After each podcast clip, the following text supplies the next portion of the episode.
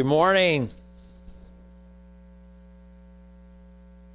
This month, we start a new series called Houses of God, and it is about creating life groups.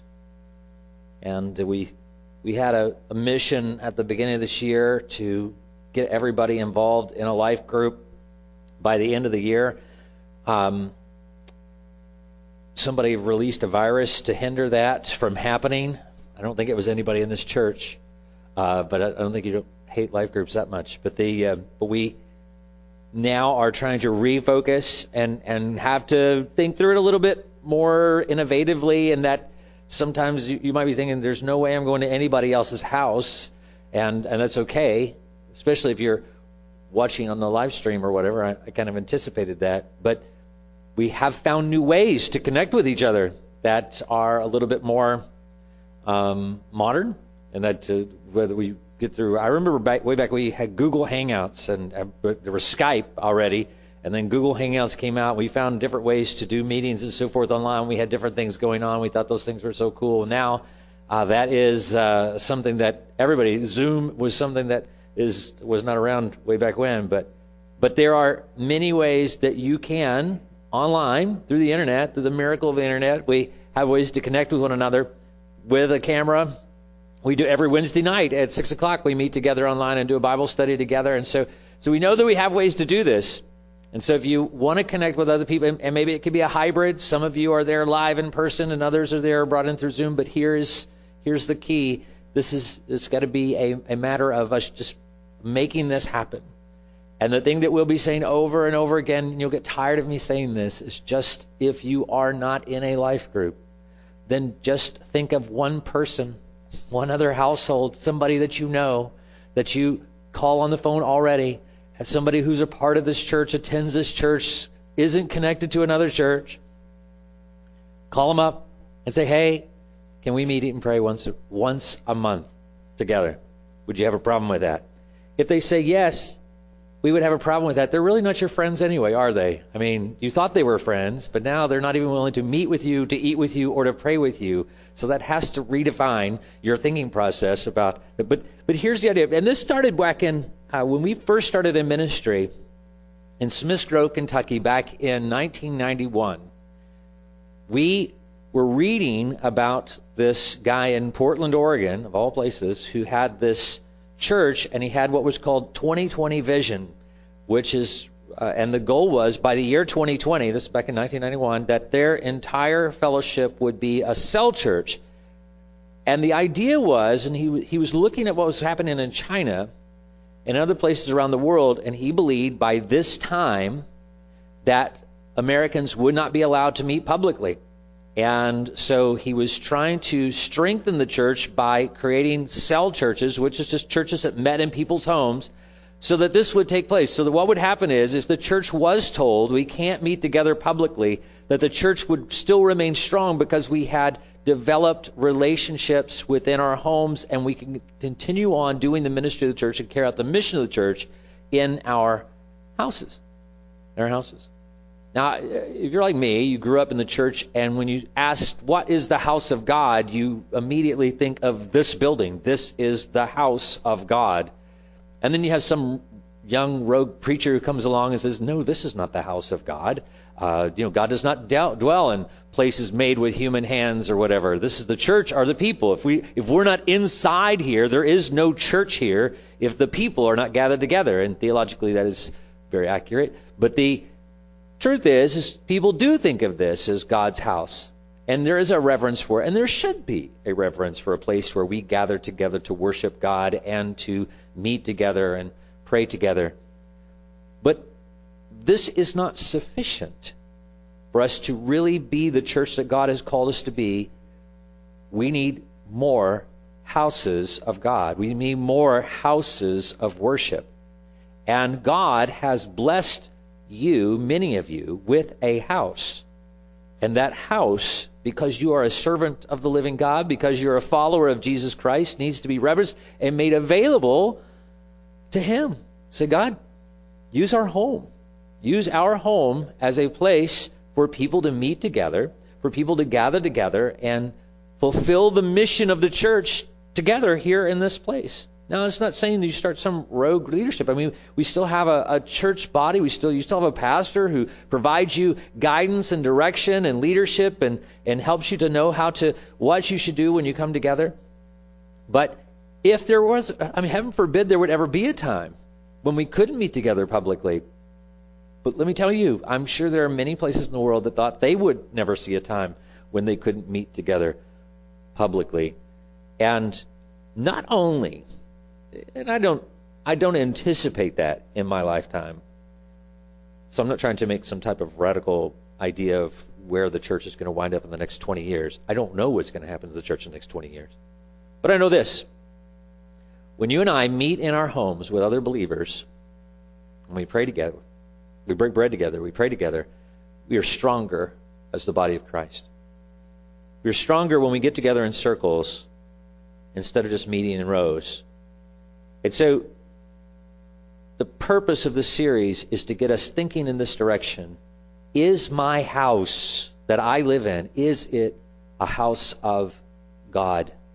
What needs to be done for me to reverence the Lord in my home, to welcome people in, and to make it also a place of worship? Now, we have a little thing that we a chart that we made out to kind of understand our mission as a church. Our, we have four words that kind of articulate our mission as live, learn, love, and lead.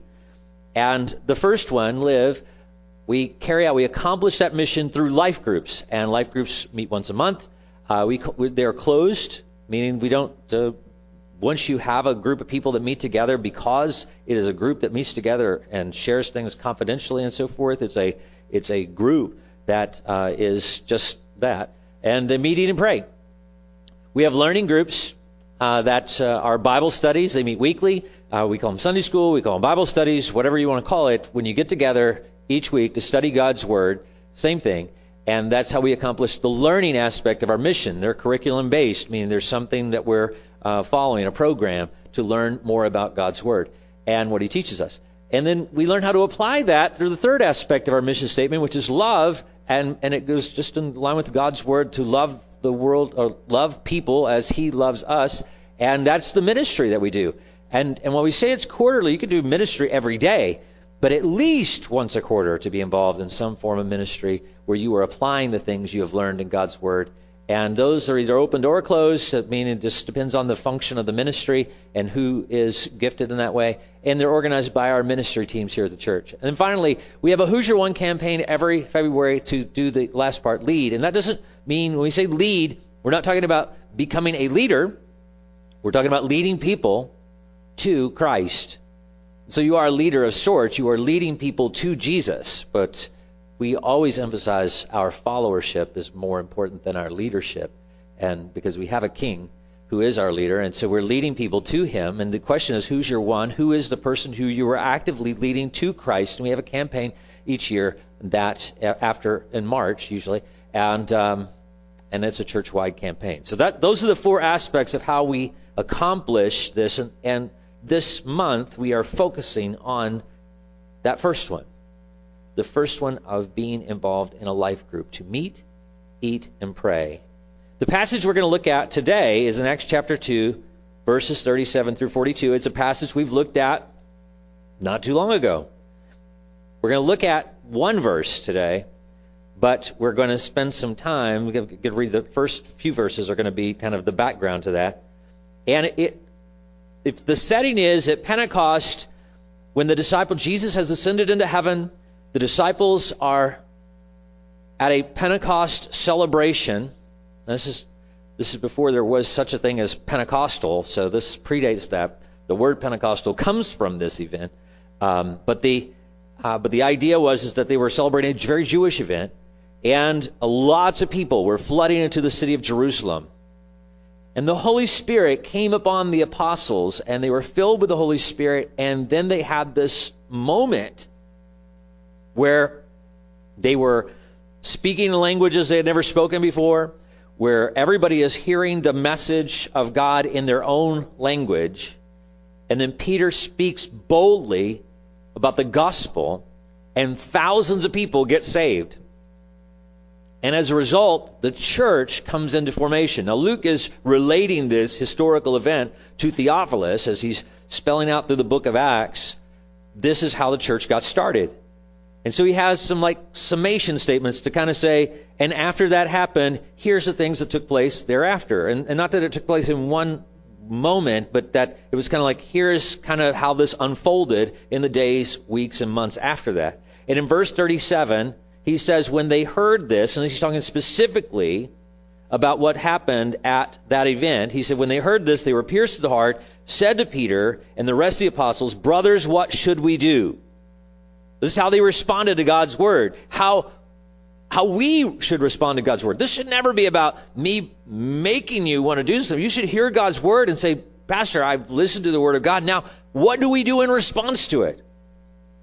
And Peter replied, Repent and be baptized, each of you, in the name of Jesus Christ for the forgiveness of your sins, and you will receive the gift of the Holy Spirit. That message hasn't changed any. When you first hear the gospel and, and are, are moved by it and say, What do I do? I, I don't want to go to hell. I don't want to spend an eternal separation from God. I, how, what do I do? How do I respond? And I and the word is always repent. Turn from your wicked ways. Turn from going away from God. Turn back to God. Be baptized to show that now you are a follower of Jesus Christ and receive the gift of the Holy Spirit. Now, we know that when you first repent, that you receive that gift of the Holy Spirit. He says, For the promise is for you and for your children and for all who are far off. That's us. We weren't there.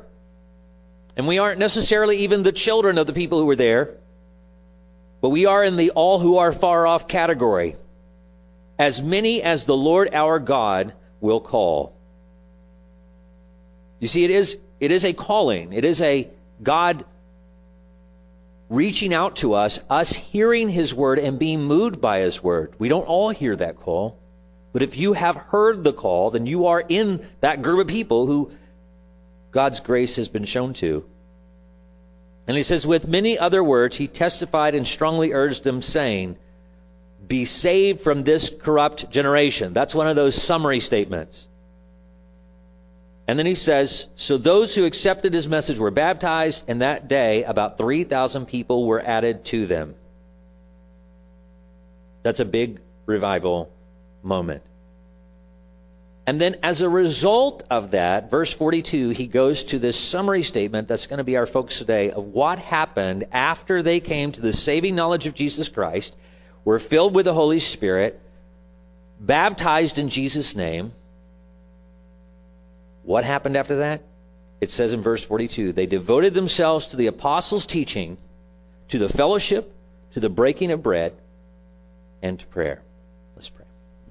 Father, we just thank you, God, for your word and pray this morning as we look at this passage, Lord, that you will help us to understand what we are talking about is what the church has been doing for 2,000 years. Sometimes we overcomplicate things. And Lord, we want it to be simplified today. We want to see this is just something that we should have already been doing if we aren't already doing it. Many are already doing it and don't even know that they're doing it because they just did it naturally. But Lord, we want to make sure we're very intentional about this. We know that the enemy has a way of distracting us, of diverting us, of getting our focus in other places, of making us think that other things are more important.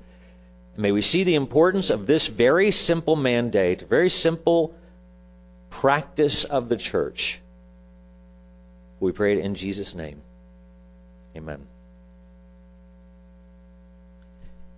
I've, many times people have said to me, I wish we could be more like the first century church. And, and I've, that's always been one of my, my hopes is that we would be a, a first century church in a 21st century world. Doing, practicing church just exactly as the church was formed in its very early stages. Now, it's going to be different because we live in a different culture, we speak a different language, we're different people, it's a different time. But what we're going to look at in this 40, verse 42 is we're going to see things that are there that have, that should not only shape who they were and was just a natural practice of the church, but it should be our nat- natural practice as well. And the first thing is about we should meet. That sounds very simple, doesn't it? Just to meet, to get together. And I, my son and I have uh, my older son David, uh, and I, I have to kind of encourage him a little bit because sometimes he gets into this wanting things to be random chance encounters because he gets into this um, idea that uh, the serendipity idea of that it means more if it just happens by chance or by accident.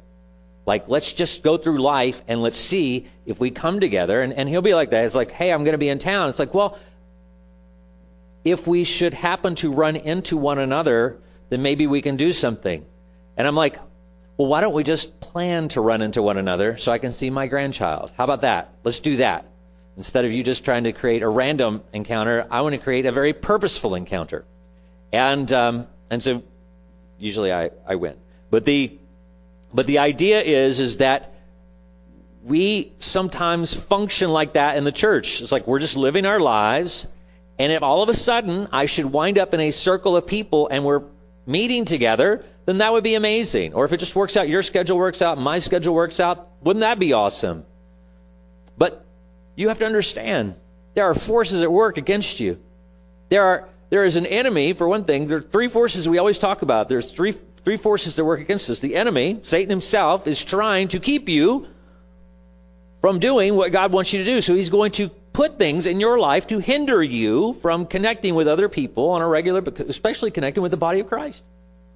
The world itself the world itself creates things. The world is going on its own, t- own timeline, and we intersect with the world in a lot of places. We're in school systems that are not necessarily controlled by the Holy Spirit. We have governments that are not controlled by the Holy Spirit. We have all types of community functions that are not controlled by the Holy Spirit. And so when we are interacting with those things, those things will naturally hinder us from doing that which the Holy Spirit wants us to do. And then we have our very own flesh, ourselves, me, myself, and I. I, I myself have a predisposition not to do what God wants me to do.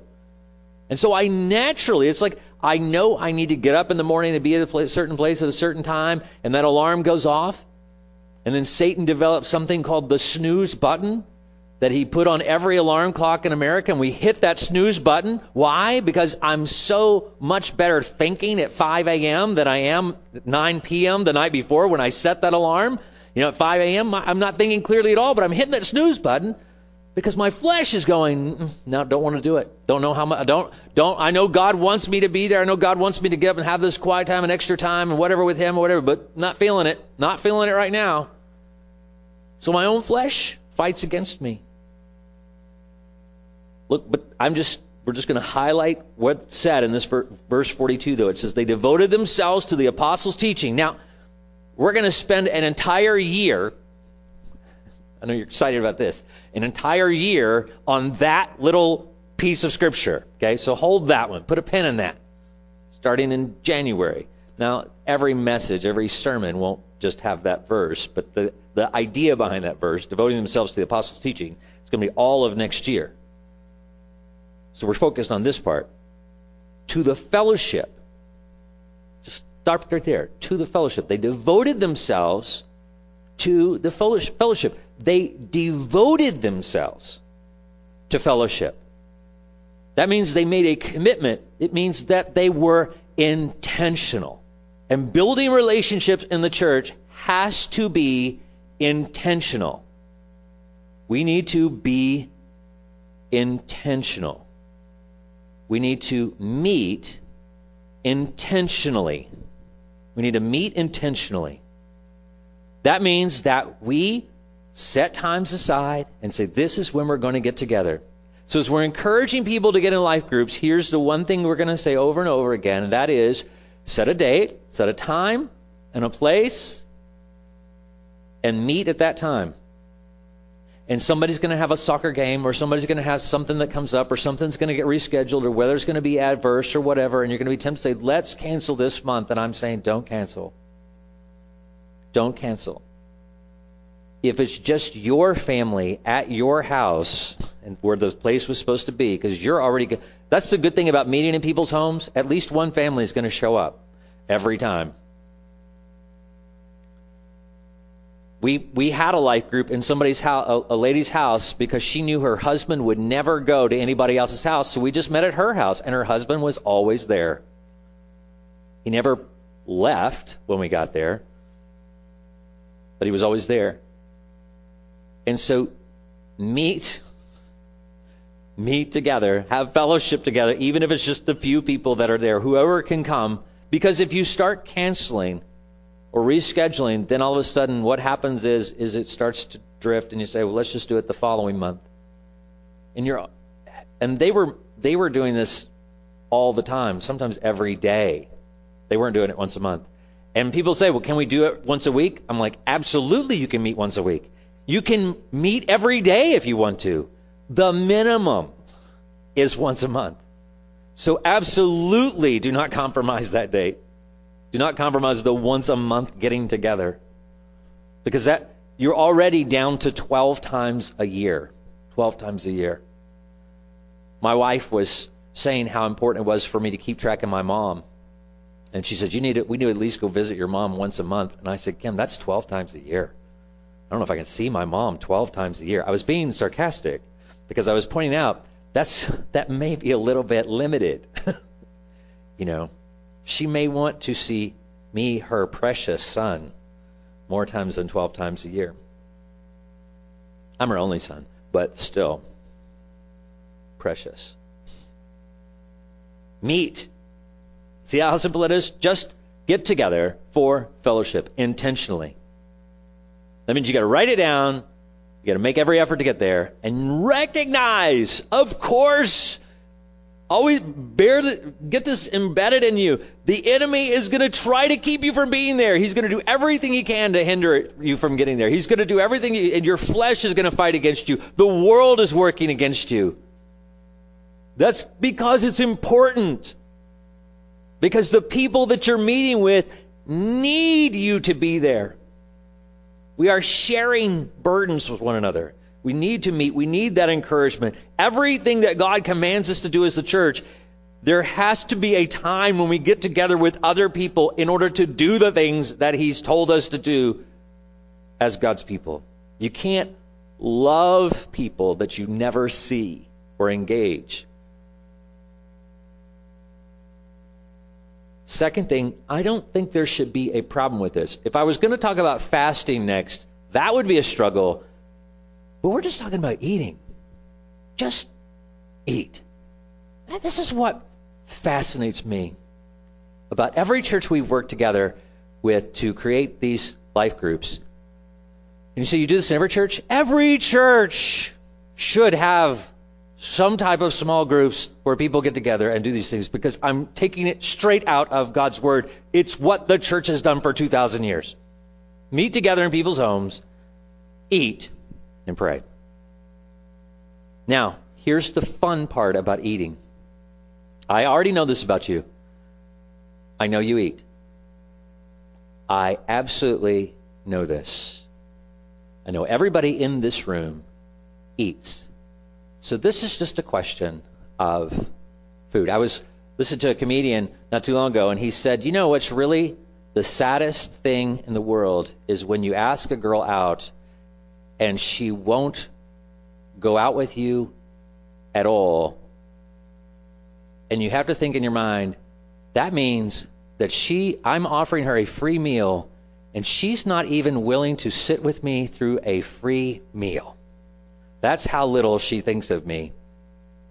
And sometimes I think maybe this is what we think about each other. I'm not, when we are not getting together to eat together, what we're really saying is, you're not even worth a meal of time. I'm going to eat. I just would prefer not to eat with you. And churches become like high school cafeterias where we all grab our trays, we look at you and think, mm, I don't think so. And we move over to somewhere else. It's just too much trouble, isn't it? It's too much trouble for us to, we're going to eat, but it's much easier for me to eat without you than to eat with you. This is what my children thought as they were growing up in our home. Now, they didn't think that when they were little because they knew that we were their sole place of sustenance. It was when they got a driver's license. When they had a driver's license and the ability to go somewhere else to eat and not eat at our table, that now we had to ratchet things up a little bit. We had to say things like, we're going to have a meal and you should be in that chair when the meal starts because you're still part of this family. And we're going to have time where we eat together. You're not going to choose to be somewhere else all the time. There can be exceptions, but on a regular basis, we're going to eat right here. Now, that was something we all had to fight for. I had things going on at church that would hinder me from being there. Kim had things going on in her life that would hinder her from being there.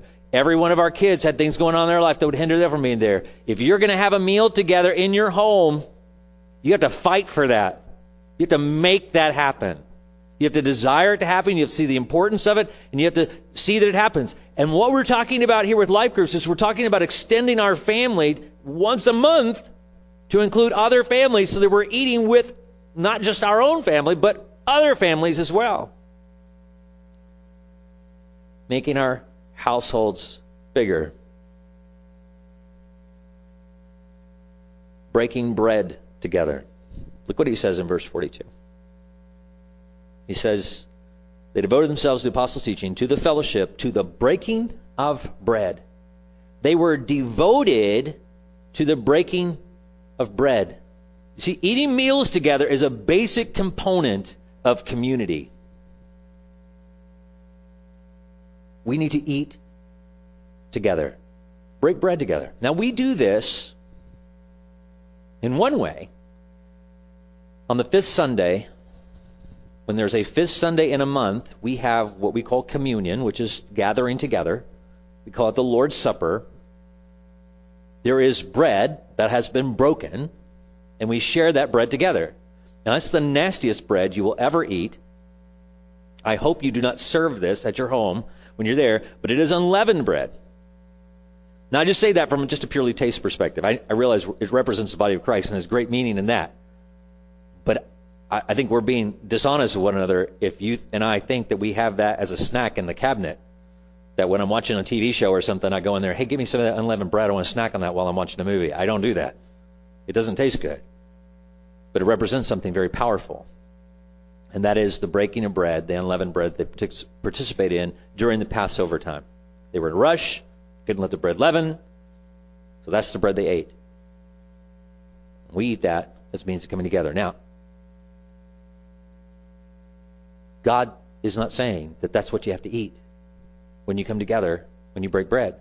Because, and this is something, it's a very American thing.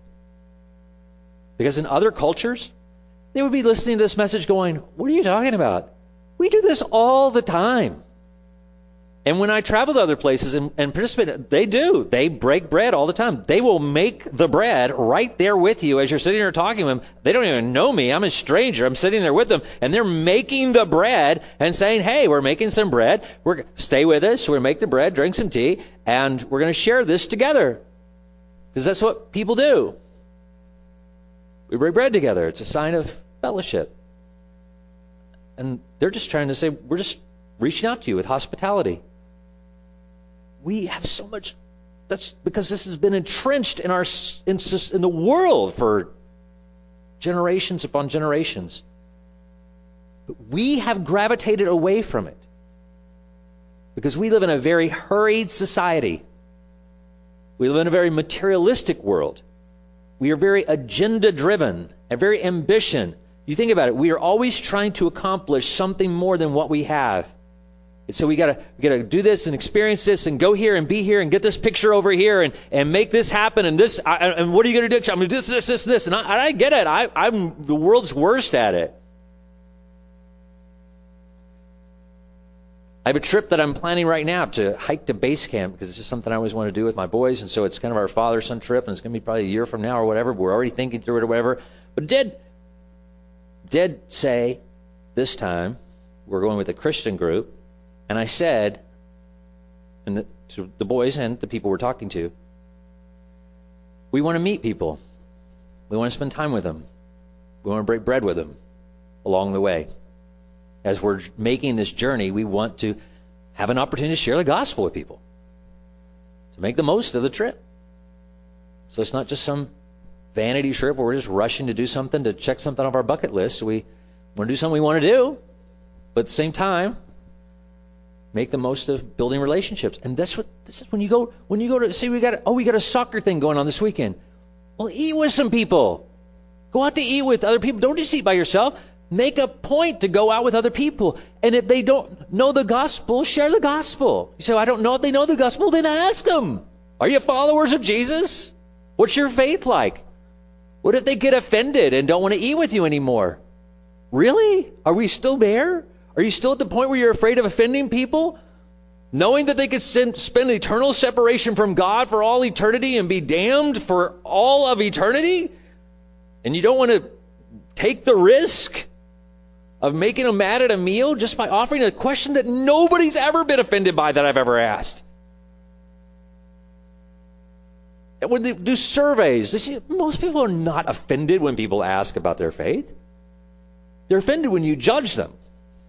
When you say, if you say you're going to hell because of what you believe, that messes with people a little bit. I might hold off on that. But just to simply ask people, so what's your faith journey? My experience is people will share it. And you say, well, now that you've shared your faith journey, huh, let me share my faith journey. And then you look, you listen. You listen for cues when they say, I, haven't really figured it out yet. And then you say, well, have you ever considered following Christ? Let me say, show you what it means to be a follower of Jesus. You might share something with them that they never thought about. You may have given them information they've never had before. You're looking for the quickening of the Holy Spirit. You're looking for the Holy Spirit doing something. And all this taking place while you're eating. Because we all eat. So set an intentional time together and you say, well, I don't, I mean, think about it. Just set the time that you would normally eat.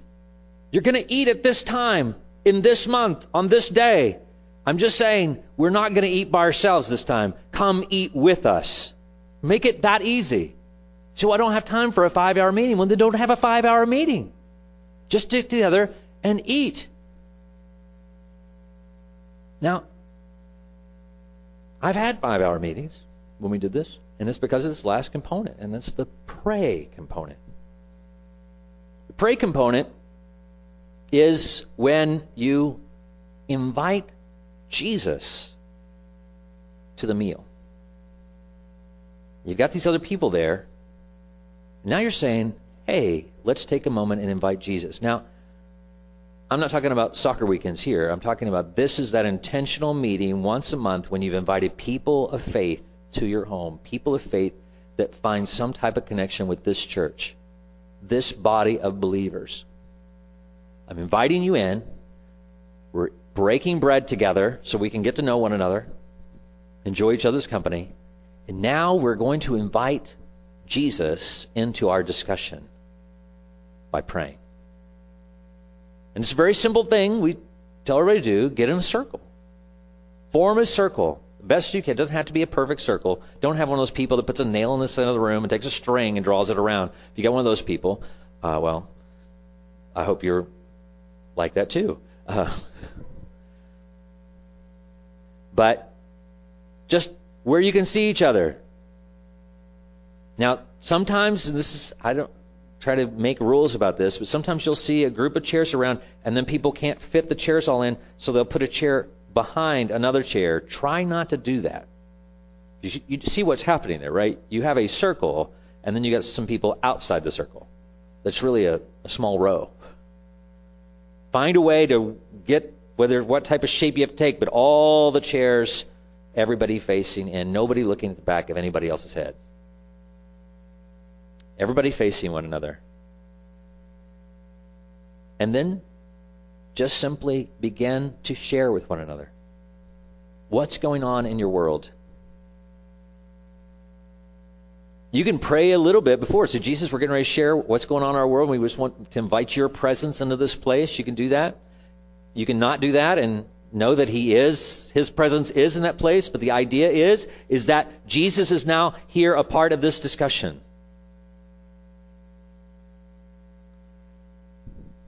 This, in every church I've ever pastored, every life groups we've ever got, helped get started, this is the most difficult part. Because I'll, I'll talk to life group hosts and I'll say, hey, how'd your life group go this month? And they'll say, oh, we went bowling. I say, oh, you went bowling for your life group. So, and I'm like, hey, so where did you pray? Oh, well, we didn't get to that. Everybody got scattered in different ways and so forth. It's like, well, then you didn't have your life group meeting. You went bowling. There was no breaking of bread. There was no praying. Jesus wasn't invited in. Now, if you get Jesus bowling with you, and you, I want pictures, I want to see that. But what you're doing is saying, let's have some type of recreational event and let's see this happen. Let's look what it says. This last thing. They devoted themselves to the apostles' teaching, to the fellowship, to the breaking of bread, and to prayer. They devoted themselves to prayer. This is not optional. This is this is why I don't encourage life groups for this meeting. Now, life groups can have Bible studies. Life groups can go bowling. Life groups can go on a hiking trip. You can do whatever you want to do together as a group of people because I'm all for that. I'm all for bonding experiences and building things where you have these relationships. But do not, do not compromise this one meeting where you get together to share one another, share burdens one another, and pray. Praying together helps us to fulfill the biblical mandate to bear one another's burdens. Yes, it is a biblical mandate to bear one another's burdens. Pray together. Pray together. Is any among you sick? Let him call for the elders of the church. Let him lay, anoint him with oil, lay hands on him, and he will be healed. This is an opportunity when somebody's sick and so forth. There you are as a group of people. Our first, one of our first life groups we had, we would, every meeting we would do this, and, and I encourage people to try different things in your prayer time. But we would start out our prayer time by putting a chair in the middle of the room. And we just asked this question Who needs the chair? And everybody knew what we were talking about, and that is who is carrying a huge burden tonight? If we had new people that would show up that night, they would get the chair. We would put them in the chair, and this is what we would do. We would lay hands on them. And then everybody laying hands on them would pray for them. We wouldn't tell everybody they had to pray. We'd say we're just going to have a season of prayer. It, it was the most powerful thing ever because I remember when we very first started, two of the ladies that came said, we were going to share in the burdens, and two of them shared. They said, You know what? A big burden, I've never prayed in public before. I've never prayed out loud. I said, I, have always felt awkward about that because I feel like people judge me because, you know, I've been a Christian all these years and, um, and they, and they have these prayer things and people don't ask and so forth. And they said, I just don't feel comfortable praying. They said, but you know, would you pray for me? I said, you know, okay, you don't have to pray tonight, but we're going to put you in the chair. So we put them side by side in the chair and the rest of us in the group laid hands on them and prayed for them to overcome that fear and that God would release them from this. Next week, new family comes. We give them the chair. And they had some other burden or whatever they were sharing because we said, what's, what's troubling you? And everybody always had something. Everybody's had something, whether a family member was sick or something going on in their life or a relationship with their teenager or whatever. So we put them in the chair and we lay hands on them. So we say, and then we would do it the same way each time. I would say, I'm going to, uh, Kim's going to start. I'll close this. Everybody take time to pray. Who wants to pray? We'll just have a season of prayer. And after an extended silence, I will close this out. So we're praying. And during that prayer, the two ladies we prayed for the week before, each of them prayed aloud. And it was a holy moment. Because we just we were getting and, and the couple sitting in the chair has no idea what's happening. We just had our prayer from the week before answered right there praying for them. The coolest part about that particular life group, and we've got so many great life group stories, that particular life group, what was so cool about that is we had new people every single week. And people would hear about it. And they said, Can we come? And they said, Can we put a prayer shawl over us? We're like, Whatever. You know, can we put some oil on it? Whatever. You just we're just praying. whatever you whatever makes you feel better.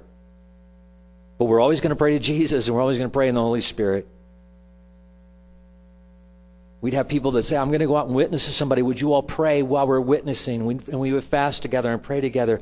God did such amazing things. A church was born out of that gathering.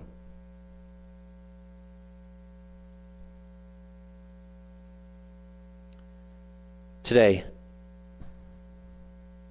I'm going to ask you to do this. I'm asking if you would just make a commitment today. Make a commitment to expand your family. Just make a commitment to expand your family to include other families of faith. Uh, and, and specifically, people who are part of this church. Now, we, we don't like, like I said, I don't like rules, but I do say this. If people, uh, to think of somebody as being available to be in your group, if they're, if they're a part of another church, the reason why we don't ask this is because you're kind of pulling somebody away from another pastoral relationship.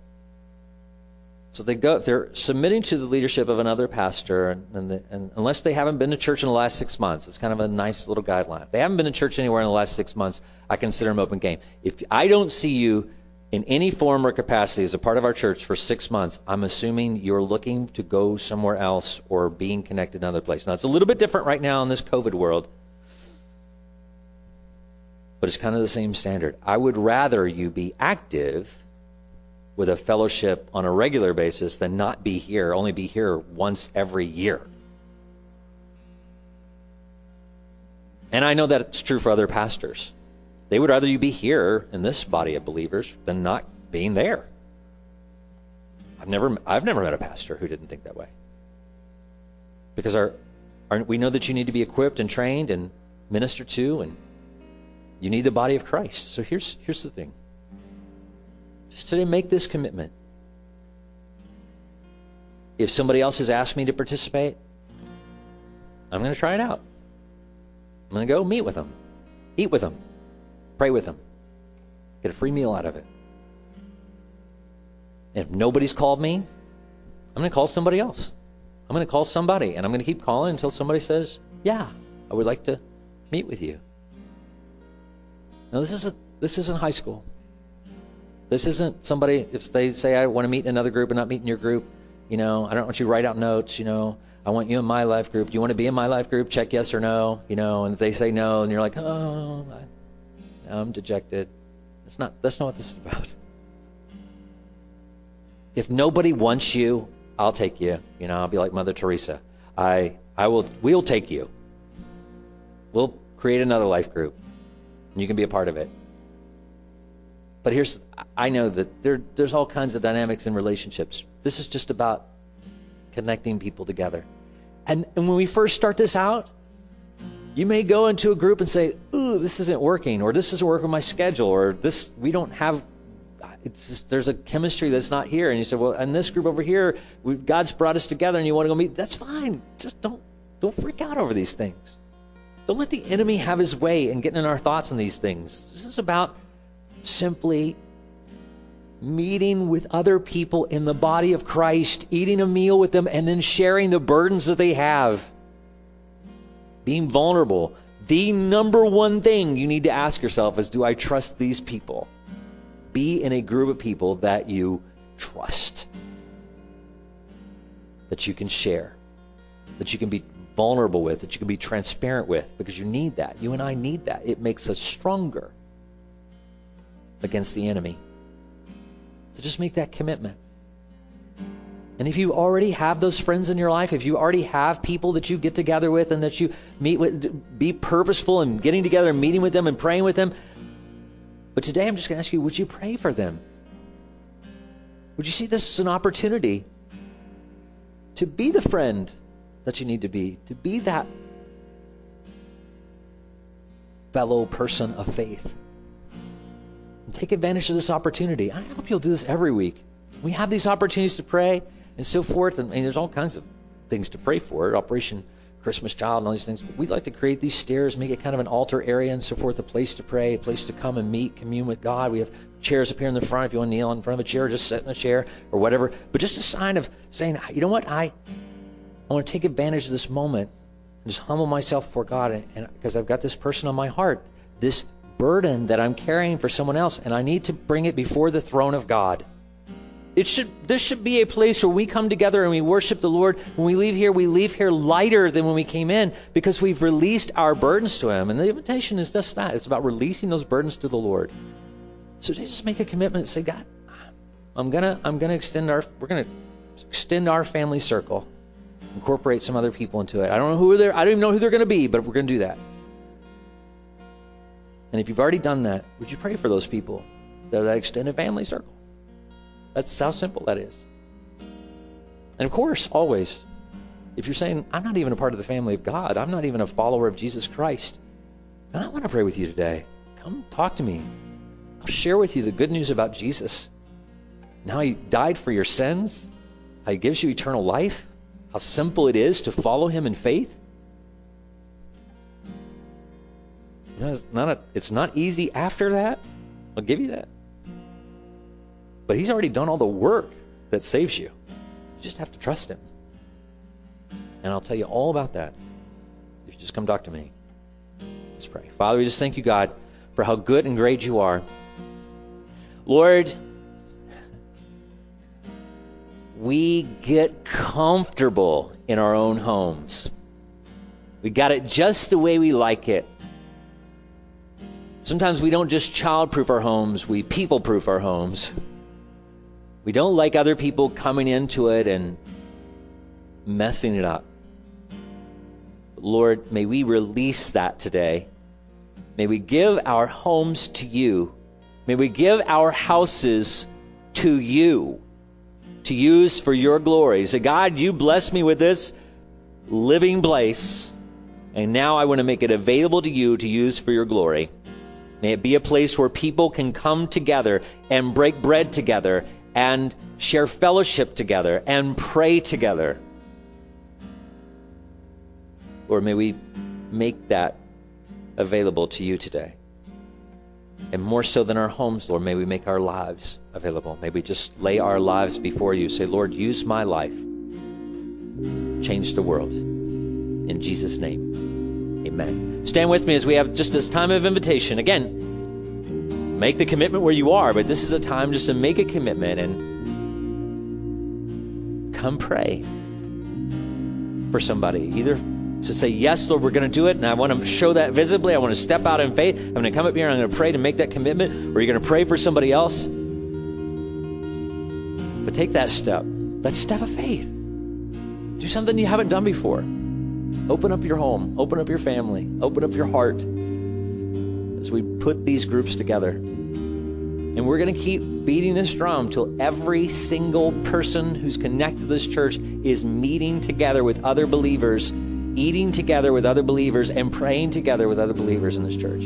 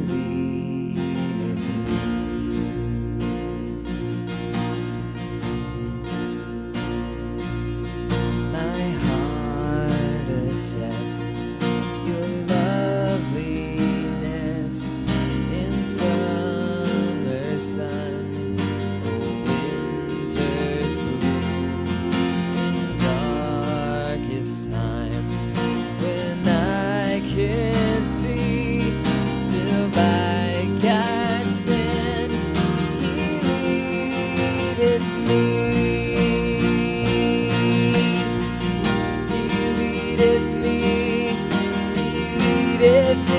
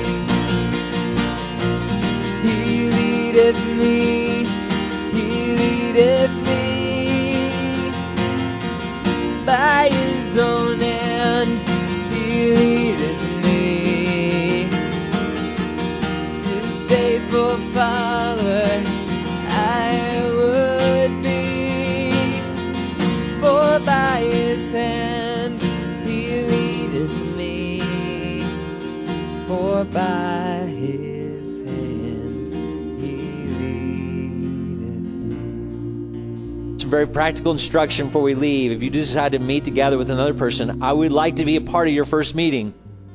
If it's by the phone, you're doing it over the phone, and I'll be a part of that conference call.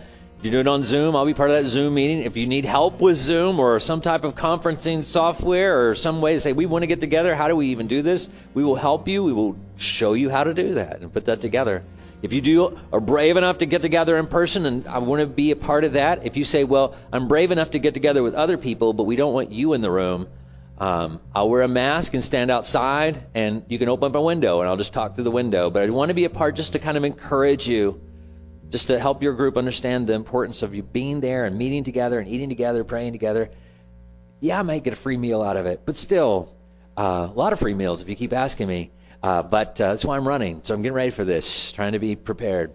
But the idea is just making this happen. It takes that first step. So just let me know. Send me a text message or email or call the church. Say, Pastor, this is when we're getting together and so forth. If I absolutely can't be there, then I'll send Daniel or somebody like that. He'll uh, Daniel can eat a free meal or two. Uh, but the um, the the thing is, is it's so important to make this happen. And this is the way you should think of it. Say, well, we're not getting together during this COVID time. I'm going to tell you, I have four children if you said, well, because of the coronavirus, you can't contact your four children through this entire time, that's not going to happen. Okay? We are we've found a way to communicate with one another in even the most adverse of times. My mother, when she was at risk, we still found ways to communicate. Even if we didn't get close or whatever, we found ways to communicate. That's what this is about. It's finding ways to stay connected together no matter what the enemy throws at us. And so we want to encourage you in that. This is our time of giving, and so just as you leave today, there are four boxes that Randy so graciously built for us to put our offering in and so forth. A little bit non-traditional, but um, but that's uh, there's other ways to give as well online and uh, through uh, online. I guess that's the other way. Yeah, you can throw money at Daniel or something, put it in his guitar. Text. A text. text There you go. well. Text giving. Thank you. Yes, two three three one three three five. Yeah, I'm sure they all got that. There you go. But uh, where is that? Where do they get that information? Is it? There's a slide. I don't know if it's it's in there, but it's also on our website. It's also on our website. There you go. Good news. All right, let me pray you out. God bless you guys. Have a great day. Father, we just thank you, God, for how amazing you are. And may you go with us, take us out of here. Lord, fill with your Holy Spirit. I pray that everyone who was carrying a burden when they walked in this room took a moment to lay that burden before you and realize, Lord, that um, you release us of those things. Father, you died, forgave us for our sins. Lord, your blood was shed to cover us, all our guilt, all our shame, so that we could walk out of here in newness of life. May we take advantage of that and go out of here, people renewed in faith. And Lord, connect us together.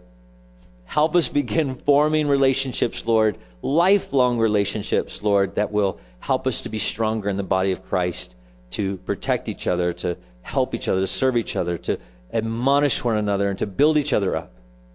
We pray it in Jesus' name. Amen.